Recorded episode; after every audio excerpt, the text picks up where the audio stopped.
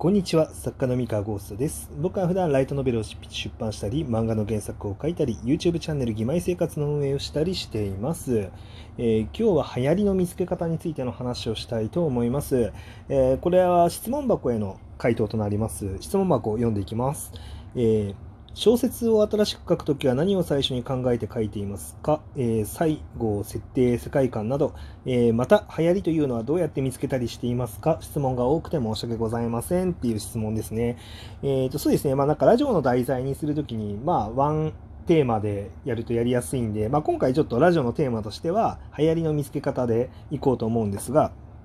一応あの最初の質問にも答えておきます。えー、僕は今の時代にあの刺さりそうなテーマ性から考えてます。はい、あのっていうところを先に伝えておきます。これは前の放送でも実は1回触れたことがあったかな？っていう感じだったので、あのまあね、あの僕アーカイブもう400個超えてるんで、アーカイブがあの探すっていうのはなかなか酷だと思いますが、はい、あのご容赦ください。はい、いやでもストレートにあのそうですね時代性テーマ性から考えてますっていう。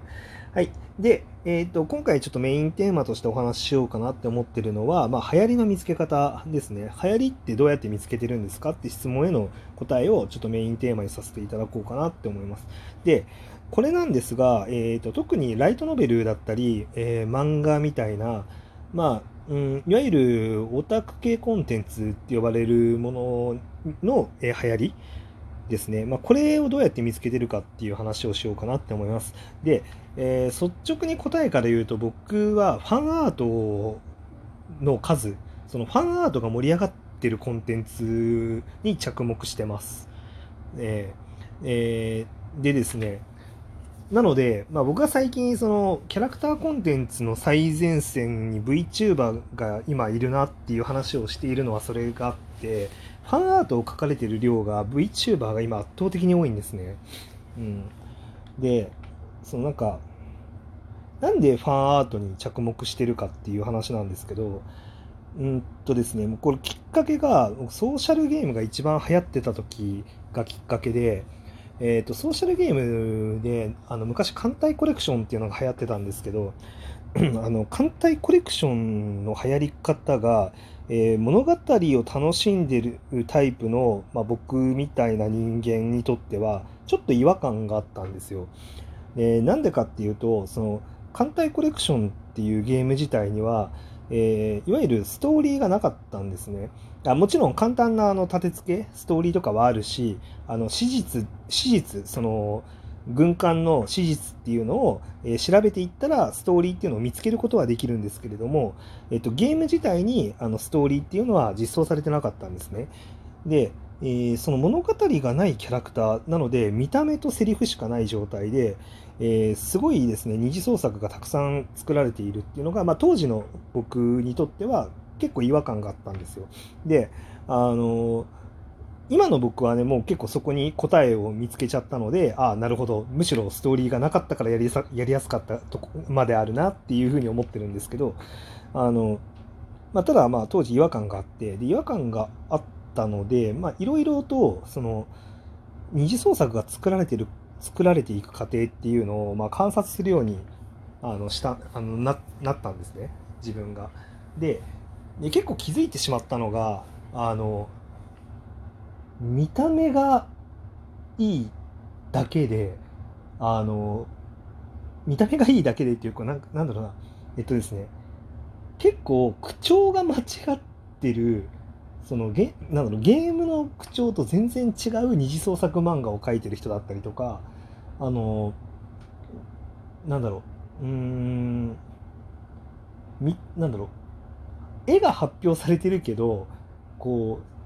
なんだっけなセリフが実装されてないだったかな実装なんか絵はわかるけどそんなに正確までが分かりにくいあのぐらいの実装具合だったタイミングであのめちゃめちゃファンアートがあのたくさん出たキャラとかがいてえすごいなって思ったんですね。うん、ですごいなって思ったんですけど同時にそのキャラクターの見た目っていうのがあのあ単純にこれ見た目に人気があるだってあの思ったキャラクターが何体かいたんです。であの、まあ、もちろんその見た目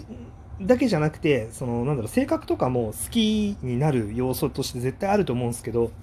ただそんなに性格が掘り下げられる前からあの圧倒的に人気だったりとかしたキャラクターがいてでこの圧倒的な人気ってなんだこれ？なんでこれが起こるんだって思った時にあなるほど見た目だとであの純粋にそのなんだろうストーリーでいいエピソードを持ってるとか、えー、物語であのすごいいい子だったから人気になったとかじゃなくて結構見た目でも人気の優劣がつくっていうのがそこで分かったんですね。であのまあ当然ですよね、まあ、人間だってあのイケメン美女でねあの好き嫌いってそのファーストインプレッションって感じるじゃないですか。あイケメンだとかあ美女だっていう風になってこうなんだろう。あの好きね、好きになったりとかその推しになったりとかっていうことも全然ありえるから、まあ、見た目ってすごい大事なんですよね。ファーストインプレッションで。で、えー、その見た目の印象とかでそのファンアートの盛り上がる、え、数に差が出るということは、え、その時代その時代に、えー、最もなんだろう、えー求められるというかあの最も人気になりやすい見た目だったり、まあ、あるいはそのなんだろうカンコレって見た目とあと大体のキャラ性はわかるんですよね。あの気が強そうだなとかおとなしそうだなとか、うん、あの奇抜なファッションしてるなみたいなこととか、えー、見た目と大体の性格大体のキャラ性っていうのが分かるんですけどあのそうだから見た目プラス大体のキャラ性だけで人気になったものっていうのはあの多くの人があのパッと見の一発目の印象で好きになるキャラクターなんだなっていうふうにあの思ったんですよ。でこれが結構流行の正体というかそのキャラクターの流行の正体だなって思っていて結構時代時代でこういう見あの見た目こういう印象の子が人気になるっていうのは結構あるんですよね。でなのでファンアートの数その二次創作の盛り上がり方をしっかり観察してでその上でこのこの二次創作が盛り上がってる理由が物語にあるのかキャラクターの見た目にあるのかっていうのをそのお客さんの反応とかをじっと観察して、えー、とかその盛り上がったタイミングとかをちゃんと観察してあこれはもう見た目とパッと見のキャラの印象で人気になってるって思ったら、えー、そのキャラ性とその見た目の雰囲気っていうのが、まあ、今の流行だっていうのが分かる。ですね。であのさらに、えー、っとただそれって今現時点での流行なんですよそこにいるのって。で次にその流行じゃあ自分が作品どういう作品を作ろうってなったらえっと、その次の流行っていうのを予想して手を打たないといけなくて、で、それをどうやってるかっていうと、えっと、この見た目とか、この雰囲気のキャラクターが今人気ですねっていうのを見つけたら、過去に遡るんですよね。で、過去に遡って、えっと、どういうキャラクターが人とか、どういううん、見た目どういうキャラクターが人気だったかっていうのをあのずっと過去に遡ってこういう変化を遂げてきてるっていうその歴史をこう分布を作る分布っていうかなんかうーんまあ追っか追っかけていくんですよ。系譜だ。系譜。系譜を作るんですよね。でこういうふうに変化してきてると。でこういうふうに変化してきて今はこれだってなったらじゃあ次はこれなんじゃないのっていうのを予想するっていう感じですねであの系譜の変化を見ていくときにあの流行が切り替わったなって思思ったらこの流行の切り替わりの理由とかを考えていくんですよね。なんで流行切り替わっていったんだろうっていうのを考えてででその結果今ここに至ると。でここに至ったからじゃあ次はこれだよねって想像する。うん、っていう感じで僕はその流行りを見つけ見つけるというか想像してるって感じですね。だから結構同じようなやり方でその流行の流れっていうのを考えてる作家さんってちょいちょいいらっしゃってでそういう作家さんたちって大体同じような時代に同じような作品出すんですよだから結果的に何だろう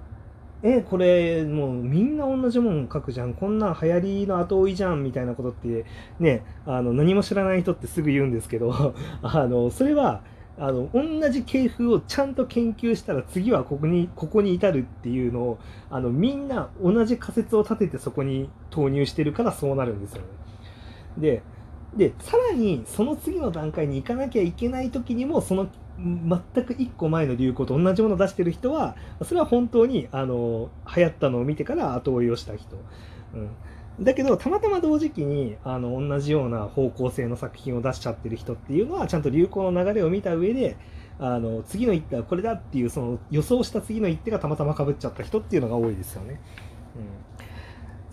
で、まあ、もちろんこれあの一歩先の流行を予想することになるから、まあ、外すこともある 外すこともあるんですけど、まあ、でも、まあ、そういうふうにま流行っていうのは見ていくいくといいんじゃないかなって僕は思っております。はい。まあ、なんか結構抽象度の高い話なんで、あの難しいかもしれないんですけれども、そうですね。だからなんか、まあ、自分なりの仮説を持って、まあ、世の中のヒット作っていうのをあの眺めていったり、えー、二次創作の流行っていうのを眺めていくといいんじゃないかなって思います。はい。というわけで、だ何人かのイラストレーターさんをフォローしておいたりとかすると、あの、すごい分かりやすいです。流れてくる絵とかで。はい。えー、というわけで、今日はね、えー、流行りの見つけ方についての話をさせていただきました。えー、まあ参考になれば幸いですが、もしかしたらあんま 参考にならないかもしれないです。はい。よかったらね、またこういう質問投げてくれたら、まあ、あのストレートにお答えしようかなって思いますので、あの引き続きよろしくお願いいたします。はい、以上です。それでは皆さんおやすみなさい。失礼いたします。